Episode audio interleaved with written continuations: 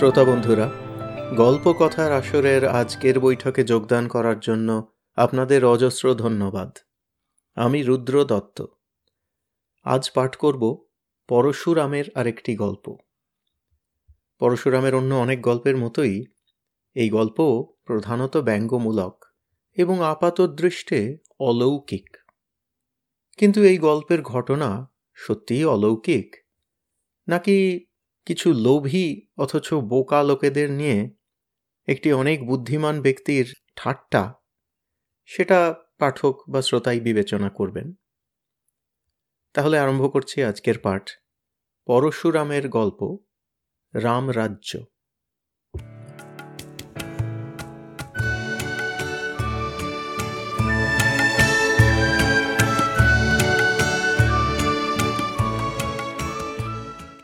জেলা জজ সুবোধ রায় সম্প্রতি অবসর নিয়ে কলকাতায় বাস করছেন। তিনি এখন গীতা পড়েন, সস্ত্রীক ঘন ঘন সিনেমা দেখেন, বন্ধুদের সঙ্গে ব্রিজ খেলেন এবং রাজনীতি নিয়ে তর্ক করেন। তার আর একটি শখ আছে। প্রতি শনিবার সন্ধ্যায় তার বাড়িতে একটি সেয়াস বা প্রেত চক্রের অধিবেশন হয়। এই চক্রের সদস্য সাতজন, যথা সুবোধ রায় নিজে বিপাশা দেবী, তাঁর পত্নী, হরিপদ কবিরত্ন, অধ্যাপক, কানাই গাঙ্গুলি, প্রবীণ দেশপ্রেমী, ভুজঙ্গ ভঞ্জ নবীন দেশপ্রেমী, অবোধবিহারী লাল, কারবারি দেশপ্রেমী, ভূতনাথ নন্দী, বিখ্যাত মিডিয়াম। ভূতনাথ গুণী লোক। তিন মিনিট আবাহন করতে না করতে তার উপর পরলোকবাসীর ভর হয় এবং তার মুখ দিয়ে অনর্গল অলৌকিক বাণী বেরুতে থাকে। ভূতনাথের বয়স ত্রিশের মধ্যে। শোনা যায়, পূর্বে সে স্কুল মাস্টার ছিল, তারপর গল্প, নাটক ও কবিতা লিখত, তারপর থিয়েটার সিনেমায় অভিনয় করত।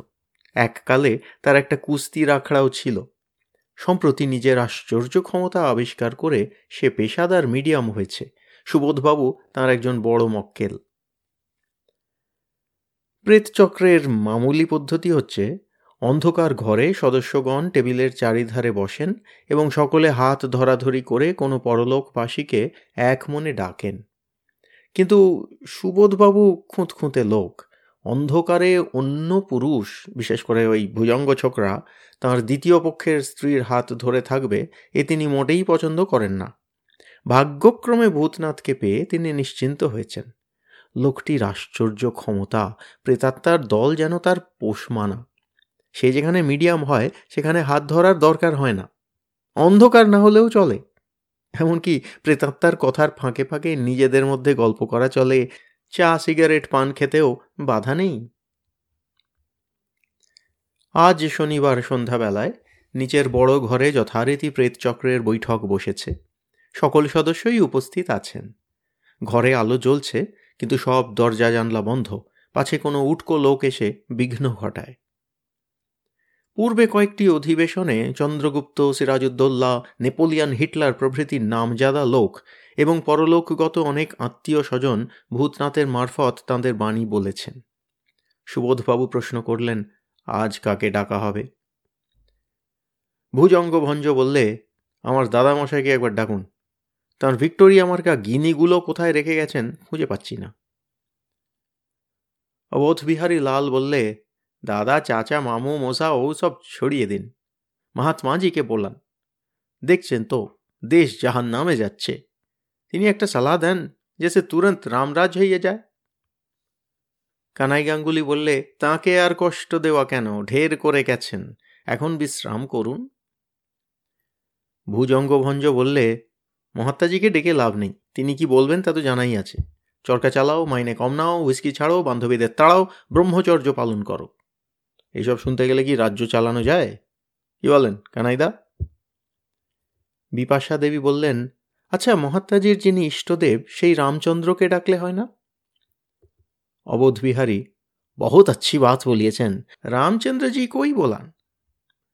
সুবোধ, সেই ভালো, রামরাজ্যের ফার্স্ট হ্যান্ড খবর মিলবে।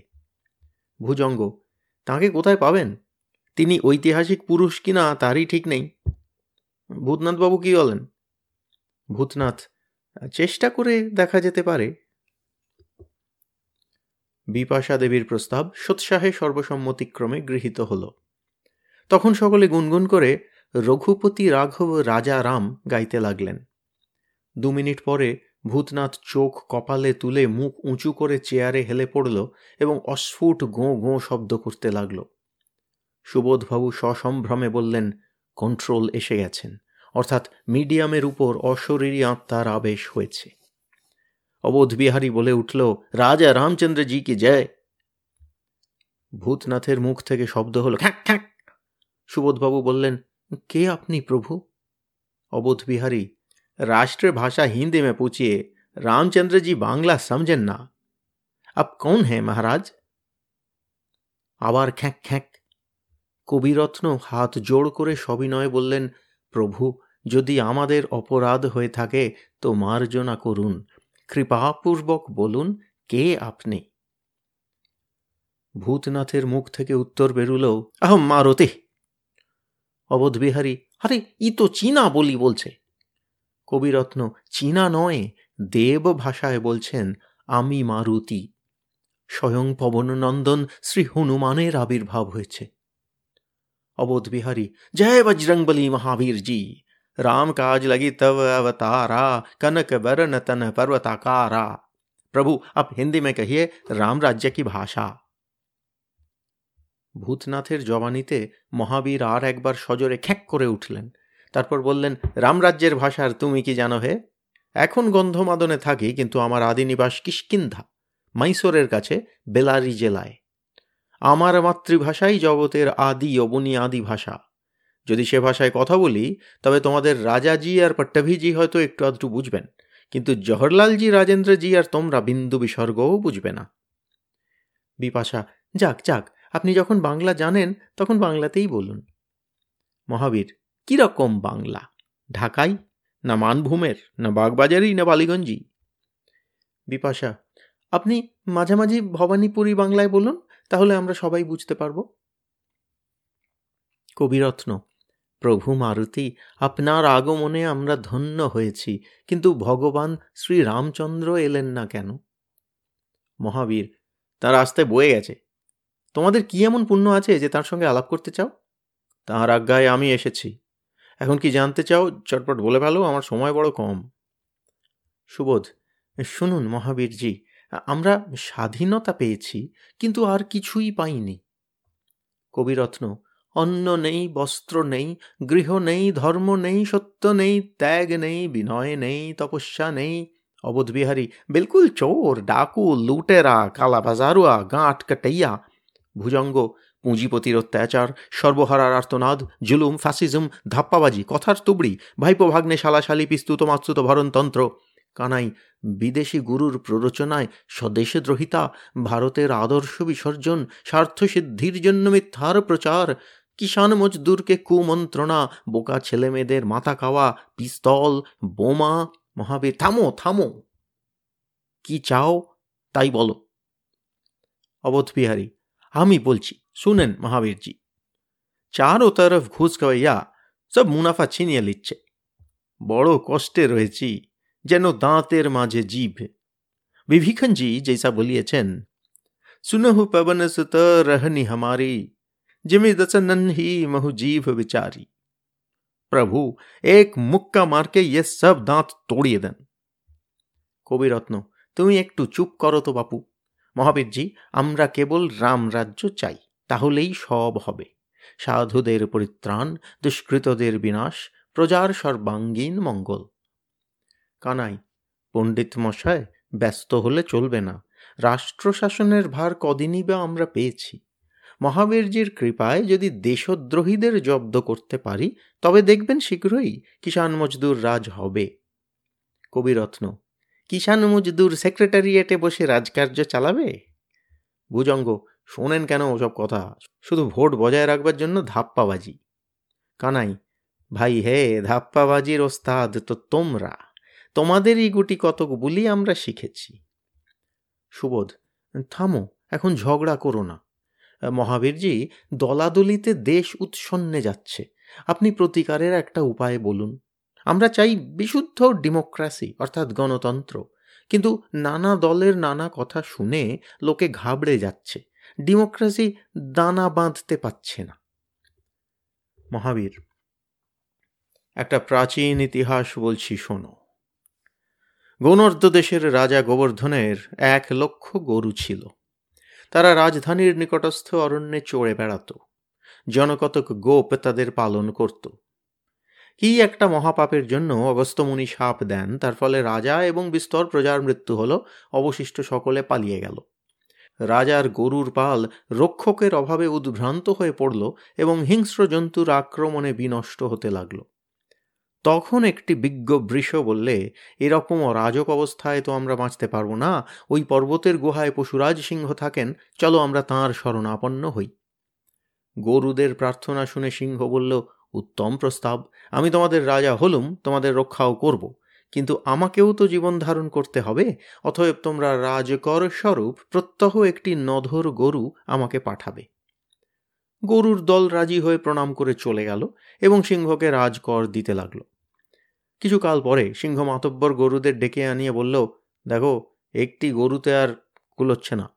রাজ্য শাসনের জন্য অনেক অমাত্য পাত্র মিত্র বহাল করতে হয়েছে। আমিও সংসারী লোক, পুত্রকন্যা ক্রমেই বাড়ছে, তাদেরও তো খাওয়াতে হবে। অতএব রাজকর বাড়াতে হচ্ছে। এখন থেকে তোমরা প্রত্যহ দশটি গরু পাঠাও। গরুরা বিষণ্ন হয়ে যে আজ্ঞে বলে চলে গেল। আরও কিছুকাল পরে সিংহ বললে ও হে প্রজাবৃন্দ, দশটি গরুতে আর চলে না। রাজ্য শাসন সোজা কাজ নয়। আর তোমরাও অতি বেয়াড়া প্রজা। তোমাদের দমনের জন্য বিস্তর কর্মচারী রাখতে হয়েছে। অতএব এখন থেকে প্রতিদিন কুড়িটি করে গরু পাঠাও। গরুর মুখপাত্ররা উপায়ান্তর না দেখে এবারেও বলল, যে আজ্ঞে মহারাজ, তারপর কাঁদতে কাঁদতে ফিরে গেল। তখন সেই বিজ্ঞ বৃষ বললে, এই অরণ্যের উত্তর প্রান্তে এক মহাস্থবীর তপস্বী বৃষ আছেন। পূর্বজন্মে তিনি ব্রাহ্মণ ছিলেন, অখাদ্য ভোজনের ফলে বৃষত্ব পেয়েছেন। এখন তিনি তপস্যা করে গবর্ষী হয়েছেন। তিনি মহাজ্ঞানী, চলো তাঁকে আমাদের দুঃখ জানাই। গরুরা গবর্ষীর আশ্রমে গিয়ে তাদের দুঃখের কথা বললে। কিছুক্ষণ ধ্যানস্থ থেকে গবর্ষী বললেন, আমি তোমাদের একটি মন্ত্র শিখিয়ে দিচ্ছি, এটি তোমরা নিরন্তর জপ করো। গৌহিতায় গভীর গবাং শাসনম বিপাশা মানে কি হলো? কবিরত্ন। অর্থাৎ গরুর হিতের নিমিত্ত গরু কর্তৃক গরু শাসন। বিপাশা, আশ্চর্য! ঠিক যেন government of the people by the people for the people Mahavir, তারপরে শোনো। গবর্ষী বললেন, এই মন্ত্রটি তোমরা সর্বত্র প্রচার করবে। এক মাস পরে আবার আমার কাছে আসবে। গরুর দল মন্ত্র পেয়ে তুষ্ট হয়ে চলে গেল এবং এক মাস পরে আবার এলো। গবর্ষী প্রশ্ন করলেন, তোমাদের সংখ্যা কত? গরুরা বললে, প্রায় এক লক্ষ। সিংহ অনেককে খেয়েছে, নয়তো আরও বেশি হতো। গবর্ষী বললেন, সিংহ আর তার অনুচর বর্গের সংখ্যা কত? গরুরা বললে, শখানিক হবে। গবর্ষী বললেন, মন্ত্র জপ করে তোমাদের তেজ বৃদ্ধি পেয়েছে। এখন এক কাজ করো। সকলে মিলিয়ে শিং উঁচিয়ে চারিদিক থেকে তেড়ে গিয়ে সিংহদের গুঁতিয়ে দাও। গরুর দল মহা উৎসাহে সিংহদের আক্রমণ করল। গোটাগত গরু মরল, কিন্তু সিংহের দল একেবারে ধ্বংস হল। বিপাশা, কিন্তু আবার তো অরাজক হলো? মহাবীর, ওহো, গরুরা গণতন্ত্রের মন্ত্র শিখেছে। তারা নিজেদের মধ্যে থেকে কয়েকটি চালাক, উদ্যমশীল গরু নির্বাচন করে তাদের উপর প্রজাশাসনের ভার দিল। কিছুকাল পরে দেখা গেল, সেই শাসক গরুদের খাড়া খাড়া গোঁফ বেরিয়েছে। শিং খসে গেছে। খুরের জায়গায় থাবা আর নোখ হয়েছে। তাদের কেউ বাঘের, কেউ শেয়ালের, কেউ ভালুকের রূপ পেয়েছে। প্রজা গরুরা আশ্চর্য হয়ে জিজ্ঞাসা করলে, ভাই, সব এ কি দেখছি? কোন পাপে তোমাদের এই সাপদ দশা হলো? শাসক গরুরা উত্তর দিলে হুঁ পাপ নয়, আমরা ক্ষত্রিয় হয়েছি। ঘাস খেয়ে রাজকার্য করা চলে না। জাবর কাটতে বৃথা সময় নষ্ট হয়। এখন আমরা আমিষাহারি। ঘরে বাইরে শত্রুরা ওঁত পেতে আছে, তোমাদের রক্ষণ আর সেবার জন্য বিস্তর কর্মচারী রাখতে হয়েছে। আমাদের প্রচণ্ড পরিশ্রম করতে হয়, সেজন্য ক্ষুধাও প্রবল। বনের সব মৃগ আমরা খেয়ে ফেলেছি। যদি সুশাসন চাও, তবে তোমরা সকলে কিঞ্চিত স্বার্থত্যাগ করে আমাদের উপযুক্ত আহার যোগাও, যেমন সিংহের আমলে যোগাতে। গরুরা রাজি হলো, কিন্তু গুটি কতক ধূর্ত গরু ভাবলে, বাহ, এরা তো বেশ আছে। সর্দারি করে বেড়াচ্ছে, ঘাস খুঁজতে হচ্ছে না, জাবর কাটতে হচ্ছে না, আমাদেরই হাড় মাস কড়মড় করে খাচ্ছে। আমরাই বা ফাঁকে পড়ি কেন? এই স্থির করে তারা দল বেঁধে সাপদ গরুদের গুঁতিয়ে তাড়িয়ে দিল এবং নিজেরাই শাসক হলো। কিছুকাল পরে তারাও সাপদ হয়ে গেল এবং তাদের দেখে অন্য গরুদেরও প্রভুত্বের লোভ হলো। এই রকমের সমস্ত গরু গুঁতোগুঁতি কামড়া কামড়ি করে মরে গেল, গোনর্দ দেশ একটি গো ভাগাড়ে পরিণত হল। কানাই আপনার এই গল্পের মরাল কি? আপনি কি বলতে চান গণতন্ত্র খারাপ? মহাবীর, তন্ত্রে রাজ্য শাসন হয় না, মানুষই রাজ্য চালায়। গণতন্ত্র বা যে তন্ত্রই হোক, তা শব্দমাত্র লোকে ইচ্ছানুসারে তার ব্যাখ্যা করে। সুবোধ, ঠিক বলেছেন। ব্রিটেন, আমেরিকা, রাশিয়া প্রত্যেকেই বলে যে তাদের শাসনতন্ত্র খাঁটি ডেমোক্রেসি মহাবীর, শাসন পদ্ধতির নাম যাই হোক, দেশের জনসাধারণ রাজ্য চালায় না। তারা কয়েকজনকে পরিচালক রূপে নিযুক্ত করে, অথবা ধাপ্পায় মুগ্ধ হয়ে একজনের বা কয়েকজনের কর্তৃত্ব মেনে নেয়। এই কর্তারা যদি সুবুদ্ধি, সাধু, নিঃস্বার্থ ত্যাগী কর্মপটু হয়, তবে প্রজারা সুখে থাকে। কিন্তু কর্তারা যদি মূর্খ হয়, অথবা ধূর্ত, অসাধু, স্বার্থপর, ভোগী আর অকর্মণ্য হয়, তবে প্রজারা কষ্ট পায়। কোনো তন্ত্রেই ফল হয় না। ভুজঙ্গ, আপনার রামরাজ্য কি ছিল? একেবারে অটোক্রেসি স্বৈরতন্ত্র, প্রজাদের কোনো ক্ষমতা ছিল না। মহাবীর কে বললে ছিল না। কৌশল রাজমহিষী সীতার বনবাস হলো কাদের জন্য? শম্ভুককে মারা হলো কাদের কথায়? বিপাশা, কিন্তু রামচন্দ্রের এইসব কাজ কি ভালো? মহাবীর, ভালোই হোক আর মন্দই হোক, রামচন্দ্র লোকমত মেনেছিলেন তখনকার ভালো মন্দের বিচার করা এখনকার লোকের সাধ্য নয়। লোকমত সৃষ্টি করেন প্রভাবশালী সুবুদ্ধি সাধুগণ অথবা ধূর্ত অসাধুগণ। রামচন্দ্র নিজের মতে চলতেন না। নিঃস্বার্থ জ্ঞানী ঋষিরা কর্তব্য অকর্তব্য বেঁধে দিয়েছিলেন, রামচন্দ্র তাই মানতেন, প্রজারাও তাই মানত। এখনকার বিচারে ঋষিদের অনেক বিধানে ত্রুটি বেরুবে, কিন্তু তাঁরা ঐশ্বর্যকামী বা প্রভুত্বকামী ছিলেন না। রাজার কর্তব্য অকর্তব্য সম্বন্ধেও সকলে প্রায় একমত ছিলেন। সেজন্য কেউ তাদের ছিদ্র পেত না, বিপক্ষও হতো না। সুবোধ, অর্থাৎ রামরাজ্য মানে ওয়ান পার্টি ঋষিতন্ত্র। এখন সেরকম ঋষি জোগাড় করা যায় কি করে? মহাবীর, ঋষি চাই না। যাঁদের হাতে দেশ শাসনের ভার এসেছে, তাঁরা যদি বুদ্ধিমান, সাধু, নিঃস্বার্থ, ত্যাগী, কর্মী হন, তবে লোকমত তাঁদের অনুসরণ করবে। সুবোধ, কিন্তু ধূর্ত অসাধুরা তাদের পিছনে লাগবে। ভাঁওতা দিয়ে সপক্ষে ভোট জোগাড় করবে, কর্তৃত্ব দখল করবে। মহাবীর, কতদিন তা পারবে? স্বাধীনতা লাভের চেষ্টায় তোমাদের বহু লোক বহু বাধা পেয়েছেন, জীবন পাতও করেছেন। তাঁরা স্বাধীনতা দেখে যেতে পারেননি, কিন্তু তাঁদের সাধনা সফল হয়েছে। রাম রাজ্য, অর্থাৎ সাধুজন পরিচালিত রাজ্যের প্রতিষ্ঠাও সেই রকমের হবে। এই ব্রত যাঁরা নেবেন, তাঁরা নিজের আচরণ দ্বারা প্রজার বিশ্বাস ভাজন হবেন উপস্থিত সুবিধার জন্য কুটিল পথে যাবেন না। লোভী ধনপতি অথবা অসাধু সহকর্মীদের সঙ্গে রফা করবেন না, দুষ্কর্ম উপেক্ষা করবেন না। বারবার পরাভূত হলেও তাঁদের চেষ্টা কালক্রমে সফল হবেই। যতদিন একদল লোক এই ব্রত না নেবেন, ততদিন শাসনতন্ত্রের নাম নিয়ে তর্ক করা বৃথা। কানাই, মহাবীরজি, আপনার ব্যবস্থা এখন অচল, ওতে গণতন্ত্র হবে না। এ যুগে ধর্মপুত্র যুধিষ্ঠির কেউ নেই। মহাবীর, তবে সেই গরুদের মতো গুঁতোগুতি কামড়া কামড়ি করে মরগে সুবোধ, ব্রিটিশ জাতির মধ্যে কি অসাধুতা আর অপটুতা নেই? তাদের দেশে তো গণতন্ত্র অচল হয়নি। মহাবীর, বিদেশে তারা যতই অন্যায় করুক, নিজের দেশ শাসনের জন্য যে সাধুতা আর পটুতা আবশ্যক তা তাদের আছে। কানাই যাই বলুন মহাবীরজি আগে এই ভুজঙ্গ ভায়ার দলটিকে সায়স্তা করতে হবে। যত সব ঘর ভেদি বিভীষণ, দাঙ্গাবাজ, খুনে, ডাকাত, কুচক্রি, কমবক্ত, কমরেড। ভুজঙ্গ, মহাবীরজি, এই কানাইদার দলটিকে ধ্বংস না করলে কিছুই হবে না। যত সব ভেগদারি ভণ্ড, ক্রোড়পতির কুত্তা। কানাই, মুখ সামলে কথা বলো ভুজঙ্গ। ভুজঙ্গ, যত সব মিটমিটে শয়তান, বিড়াল তপস্বী, রক্তচোষা বাদুড় কানাই গাঙ্গুলি অত্যন্ত চোটে উঠে ঘুষি তুলে মারতে এলো, ভুজঙ্গ তার হাত ধরে ফেলল, দুজনে ধস্তাধস্তি হতে লাগল। সুবোধবাবু বিব্রত হয়ে বললেন, তোমাদের কি স্থান কাল জ্ঞান নেই? এখন মারামারি করছ? ওহে, অবোধবিহারী, থামিয়ে দাও না। অবোধবিহারী, আমি আজ একাদ শিখিয়েছি বাবুজি, বহুত কমজোর আছি। বিপাশা, মহাবীরজি, আপনি উপস্থিত থাকতে এই সুন্দর উপসুন্দর লড়াই হবে? ভূতনাথ তড়াক করে লাফিয়ে উঠল এবং নিমেষের মধ্যে পিছন থেকে লাথি মেরে কানাই আর ভুজঙ্গকে ধরাশায়ী করে দিলে। তারপর আবার নিজের চেয়ারে বসে চোখ কপালে তুলে সমাধিস্থ হল। গায়ের ধুলো ঝাড়তে ঝাড়তে ভুজঙ্গ বললে সুবোধবাবু আপনার বাড়িতে এই অপমান সইতে হবে? পাছায় হাত বুলুতে বুলুতে কানাই বললে, কুমোরের পুত্তুর ভূতনন্দী ব্রাহ্মণের পায়ে লাথি মারবে? অবোধ বিহারী এ কানাইয়া বাবু, গুসা করবেন না। লাত তো ভূতনাথ বাবুর থোড়াই আছে। খুদ মহাবীরজি লাত লাগিয়েছেন। কবিরত্ন, ঠিক কথা। ভূতনাথের সাধ্য কি? স্বয়ং শ্রী হনুমান কলহ নিবারণের জন্য লাথি ছুঁড়েছেন। দেবতার পদাঘাতে চিত্তশুদ্ধি হয়, তাতে অপমান নেই। বিপাশা, যেতে দিন যেতে দিন। মহাবীরজি, কিছু মনে করবেন না?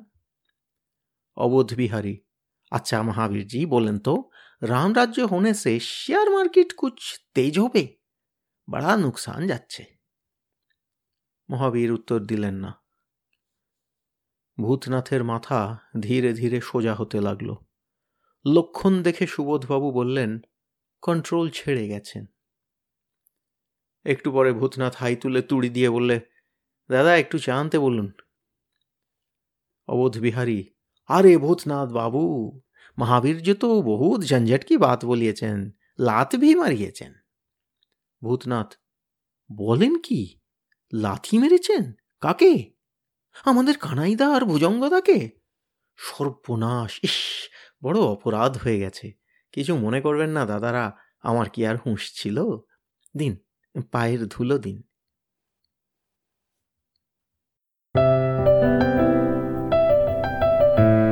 আপনাদের মতামত আমাদের জানাতে ভুলবেন না কিন্তু, শ্রোতা বন্ধুরা।